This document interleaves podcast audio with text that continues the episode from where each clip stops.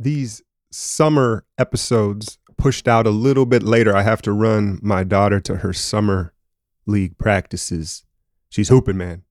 I'm gonna I'm gonna document some of that here, some Alkin real life and some training moving forward on my Patreon and perhaps some YouTube. Anyway, this is episode 79. I think I had skipped an episode or I misnumbered it yesterday. It is June 2nd, Wednesday. I was scratching my head of how I was going to fill today's episode, considering there was really only one game last night, right? Now, we'll talk about all that. But then this morning, the news breaks Danny Ainge is stepping down as general manager of the Boston Celtics. It doesn't stop there, though. Brad Stevens is stepping up into what seems like is that position. I, don't think he's officially labeled the general manager, but it's a full time position in the front office, vacating the head coaching position of the Boston Celtics. I'm kind of shocked. I don't know about y'all, right? I, Danny seemed like a lifer, right? I mean, I knew there would be some moves and some shuffling from this Celtics team when their offseason began. I had been hinting at that for months, but damn. But as I sat back and thought about it here this morning, it makes sense. I think Danny Ainge realized his reputation is damaged beyond repair around the league with other general managers. I've heard several teams won't deal with him at all. It started with the Isaiah Thomas trade, where, you know, I think a lot of people thought he knew that Isaiah Thomas was cooked with that hip injury, but I guess you could blame Cleveland and, and Altman for that as well. Maybe they didn't do their due diligence with checking over Isaiah Thomas. But then I've also heard several other reports with him trying to unload injured players and not telling the other teams that the guys were chipped up or needed a surgery. Kemba Walker being one of them. And then I've also heard he engages in a lot of trade talks, gets deep into them, and then balks.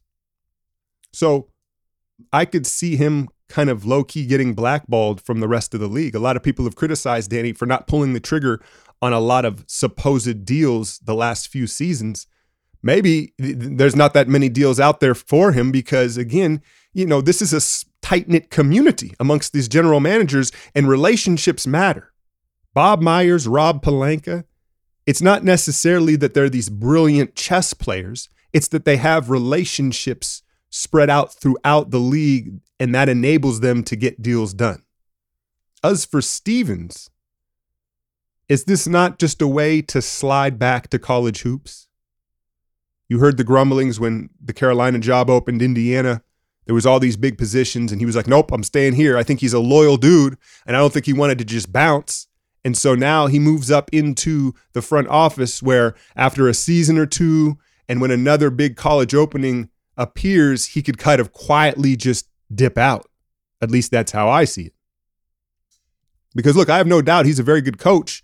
I'm just not so sure he's a very good NBA coach because I don't think he'll ever have the clout that he would need to really command an NBA locker room. He's just simply not a good enough motivator of NBA players. And I think that's what you saw with this Celtics team, right? They came out flat time and time again and would spot teams 15 and 20 point leads. That to me is a sign they've tuned him out. He just doesn't know how to get them up and play. Yesterday, I mentioned the good old boy coaching network that they were highlighting between Quin Snyder and Taylor Jenkins.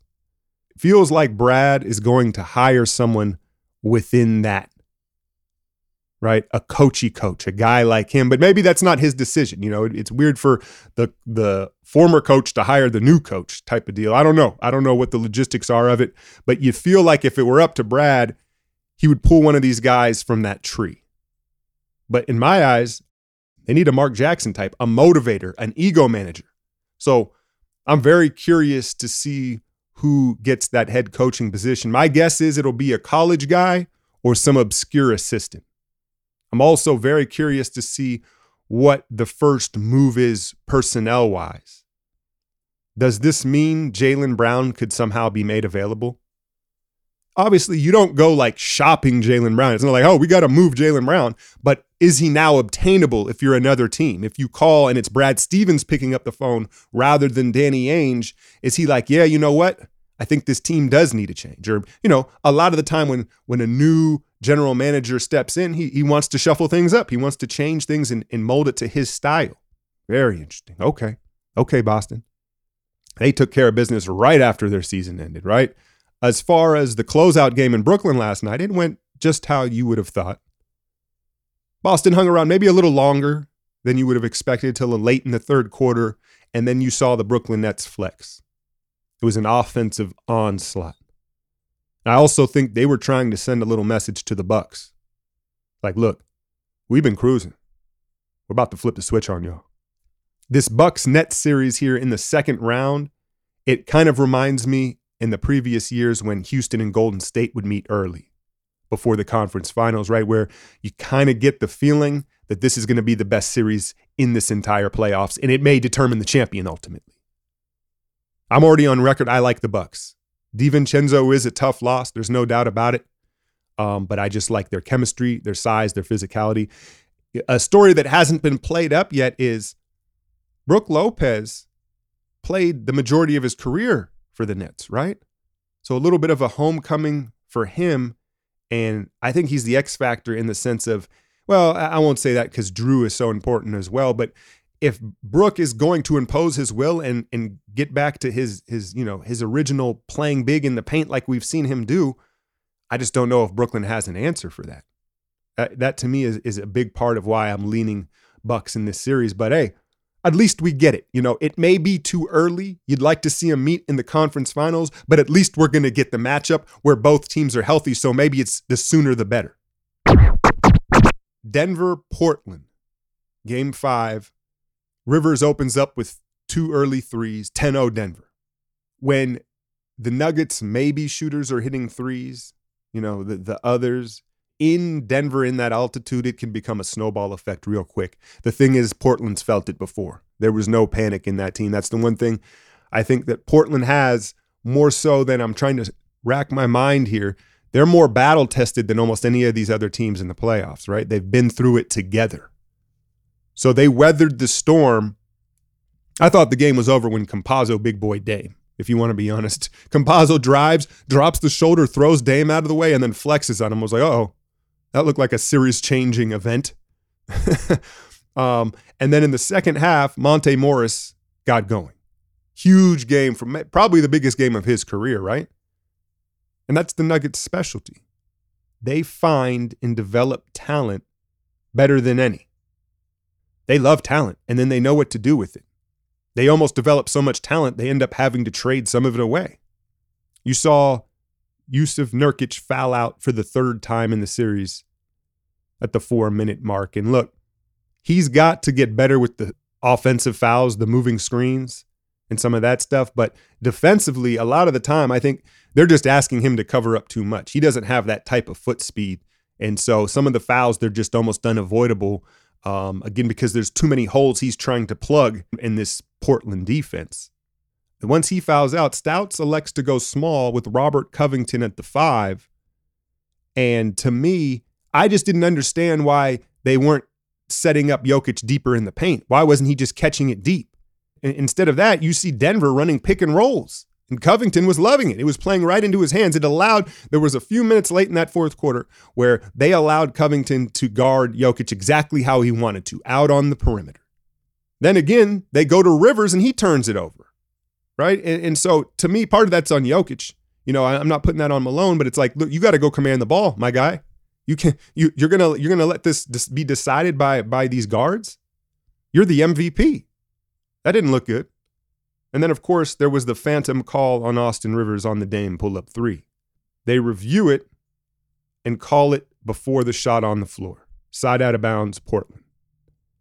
Okay, fine. I mean, you know, that was kind of like a middle ground. That was a way of not screwing anybody, but they probably shouldn't have blown the whistle. I don't think you could you could call that. That was I don't know. I don't know. If I'm if I'm a Nuggets man, to be honest with you, I'm upset at the call. Even even just the touch fall on the ground in in a playoff game, that, that wasn't enough to call, in my opinion. And then to make things worse, they let Dame operate on an island, and you know what time it is. So Dame sends it to overtime with another three. At this point, he's just scorching hot. The not fouling up three thing is dumb, but then when you're going up against a hot Damian Lillard, it's ridiculous right? Like it's one thing if you're playing the Knicks and you're like, no, no, no, we're going to make them make a three. You're playing a red hot Damian Lillard and you don't foul when you're up three? I think coaches think it sends the wrong message. You know, think about it. All year, they preach defense, stay disciplined. We can get stops. And so, fouling up three kind of goes against the message that they've been trying to instill from day one. But look, man, if your players can't understand that it's just strategy, then they don't get it anyway. Like you, I, I just don't, I don't understand. Look, the entire league has embraced the three ball, right? So it's time for everyone to embrace fouling up three.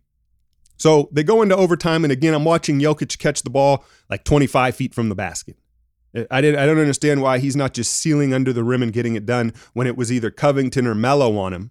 Eventually, they went back to Kanter, and then Dame again is on his way to a 50 piece with a big cartoon watch ticking on his wrist, and they let him operate one on one. Look, when a superstar is hot late in the game, the only option is to trap and get the ball out of his hands. I don't care who else is on the floor. That, that's the only option. And listen, I like Mike Malone. I do. But these rigid principles are fireable offenses, in my opinion. I'm serious.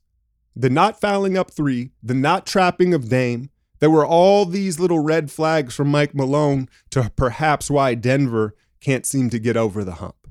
But the injuries are going to give him a pass ultimately. Let me finish up the commentary on this game. We head to a second overtime. It's a tie game with about a minute 30 to go, and Jokic finally is catching it a little bit deeper. Kanter's on him at this point. So they send the double, and he has two options. There's a streaking Aaron Gordon for a dunk, and then there's Porter Jr. in the weak side corner. And he trusted Porter Jr. in the corner. Straight cash. Great bounce back game from Porter Jr. after what do you have? Three points in that game four? Certain guys are built for big shots. And that was great recognition from Jokic. I would have taken, I, I, thought he was dropping it off to Aaron Gordon for the dunk, right? It was more of a sure thing. And I think as his teammate, he knows, like, yo, this Porter Jr. wants the big shots. He may not make them, he wants them. And a lot of the time, that's more important. Maybe it's not. That sounds silly, but you know what I'm saying. And so Porter hits a huge three. On the other end, CJ takes a negative step out of bounds as he caught it on the weak side and it was a turnover that really sealed their fate. Is it me or is Urkel looking a little gluttonous? CJ, he might have to lay off some of that wine tasting he's doing, right? Because he's looking plump. Like, you know, I, I don't question his skill set, and I'm sure he'll have a bounce back game, but he doesn't look like he's in the greatest shape if, if you want to keep it a buck. And he had several turnovers in those overtimes and late in that fourth. He just didn't he didn't look good. Monte Morris outplayed him, right? Monte Morris was was going nuts. And it was just a another one of these crazy games between these two where Denver tried to give the game away like four times, still came away with the dub. You already know this thing's headed to game seven. Shout out to my patrons. There, uh, someone was asking me, you know, about doing this game and, and, and scheduling this. Full transparency, I don't love covering Dame games because there's not a whole lot to say. He just ISOs and hits ridiculous shot after ridiculous shot. There's nothing to explain. But that being said, I, I, I, will cover the game seven that we're headed towards. And I'm kind of pacing myself here with the breakdowns for this first round because I want to cover the later games. Like if if you look at this Western Conference right now, we could be headed to potentially three game sevens. When you look at Mavs, Clippers, Lakers, Suns, and Denver, Portland. And so I want to cover these late games in the series. So I wasn't trying to jump all over the game twos and threes. But as the playoffs advance, I will cover more and more of each series. Um, and you can expect a Mavs Clippers game five breakdown from me tomorrow. Lakers, Suns, there was no Anthony Davis. You know, the way they were posturing pregame, if you listen to Frank Vogel, he was speaking as if he was going to play. Then they bring AD. They first off, they travel him to Phoenix. They have him out there kind of fake warming up. To me, the posturing is a bad sign. Y'all are that desperate? Y'all are that desperate to have him out there pretending to warm up? I think Barkley nailed it. Fuck are y'all doing? He shouldn't have never even flown to Phoenix. I don't know. I don't know, man. So the game starts and Bron's got that look on his face. He's got that look on his face. We've seen it before. The problem was when he went to turn the key, that big engine didn't look like it wanted to turn over, did it? Listen, we're going to find out Thursday in LA but it looks like LeBron can no longer flip the switch and take over. Maybe it's the ankle, maybe it's father time, maybe it's both. Either way, I think there's a real possibility for the first time in almost 20 years, the throne is going to officially be vacant for the taking. Not a whole lot to say about this one, right? This was blew him off the floor. Devin Booker, 18 points in the first quarter. And without Anthony Davis manning that back line, all of a sudden, those Laker perimeter defenders, they don't look so imposing. It's Anthony Davis that allows them to play so aggressively. They no longer have that safety net. Book and the Suns knew it. Look, my mind tells me LeBron is going to find a way in game six, and the Lakers team will show the heart of a champion. They've been so resilient all year. But my gut, my gut tells me this series is over, man. The way they beat them last night, like that was that was too easy. It was complete dominance. Now, understand, I'm operating under the belief that Anthony Davis won't be able to play. He might suit up in game seven out of desperation, but he's not going to be Anthony Davis. Now, Chris Paul did go down again, which could really be a problem for the Suns moving forward. But honestly, the way Cam Payne is playing in this series, I don't think they need him to finish this series. Again, with no Anthony Davis, I don't think they need CP, at least in this series, to, to finish it out. But, you know, we'll see. We'll see. The, you know, a nerve stuff, I don't know. I can't call it with that. I haven't dealt with too many injuries like that. Four games tonight. Can the Wizards turn this into a series. Joel Embiid is not playing. It's a dangerous thing to give Russell Westbrook belief. But then again, Russell Westbrook always believes. But I think he's just going to have that Wizards team all the way up. So we'll see. Philadelphia is going to need a big performance from Tobias Harris, is what they're going to need. And Seth Curry's going to have to probably chip in with four or five threes. So can the Wizards make this a series? And then the Knicks fighting elimination in the garden. That should be a super crazy environment. Fans, stay in your seats. You would have thought Clint Capela would have learned his lessons. Remember years ago when Houston had the Warriors on the ropes? He started popping shit. And then for the remainder of the series, Draymond owned him.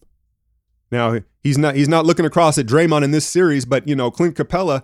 I don't know. Again, learn from your mistakes. He, I don't know why you pop shit in this scenario here because it's going to be a tough game. I, I, I think the Knicks will get this done. I don't see them losing on their home floor in a closeout game. And then you got Mavericks, Clippers tied 2 2 this game five. I'm planning to cover that in full breakdown. And then Memphis Jazz. I think we all expect the Jazz to probably put this young Memphis team down. I'll tell you what, though, I think one of these dogs is getting it done tonight. I can tell you that. This is the Hezi, brought to you by basketballgods.net. I'm out, y'all.